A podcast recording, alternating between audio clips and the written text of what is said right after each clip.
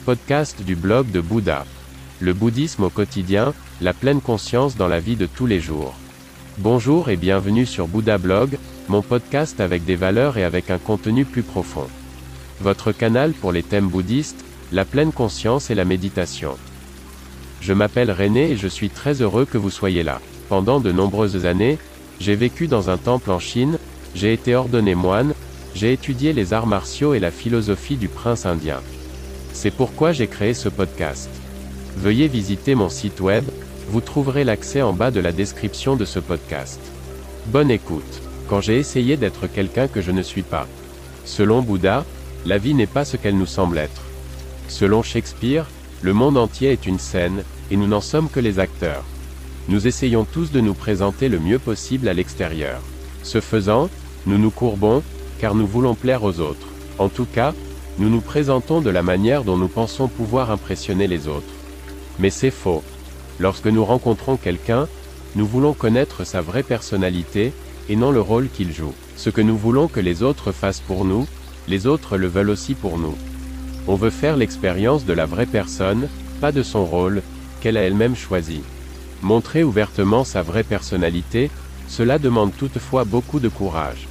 Autrefois, lorsque j'avais encore des rendez-vous, il était très difficile d'assumer mes défauts. J'essayais de me vendre le mieux possible. Cela s'est toujours retourné contre moi, je ne pouvais pas cacher mon vrai moi à la longue. Un jour, tout ira bien, c'est notre espoir. Aujourd'hui tout va bien, c'est notre illusion. Voltaire, François-Marie Arouet, philosophe français 1694 à 1778. Les choses sont ce qu'elles sont, elles arrivent comme elles doivent arriver. Les choses ont l'habitude de se cacher de nous, puis de se révéler avec fracas, elles sont finalement toujours arrivées comme elles devaient arriver. Révéler sa vraie personnalité suppose toutefois de la connaître. Qui suis-je?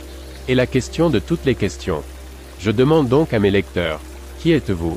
Oui, précisément vous, qui êtes-vous vraiment? Si vous savez qui vous êtes, vous n'avez plus besoin d'essayer d'être quelqu'un que vous n'êtes pas.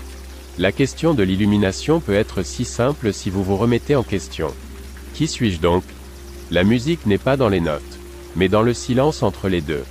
Wolfgang Amadeus Mozart, compositeur de la période classique viennoise 1756 à 1791. Je crois que l'univers est soumis aux lois de la science.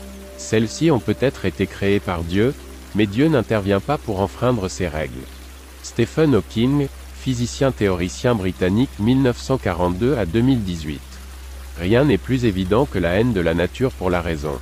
Oscar Wilde écrivain irlandais 1854 à 1900. Merci beaucoup d'avoir écouté le blog de Bouddha. N'hésitez pas à visiter mon site web. À demain.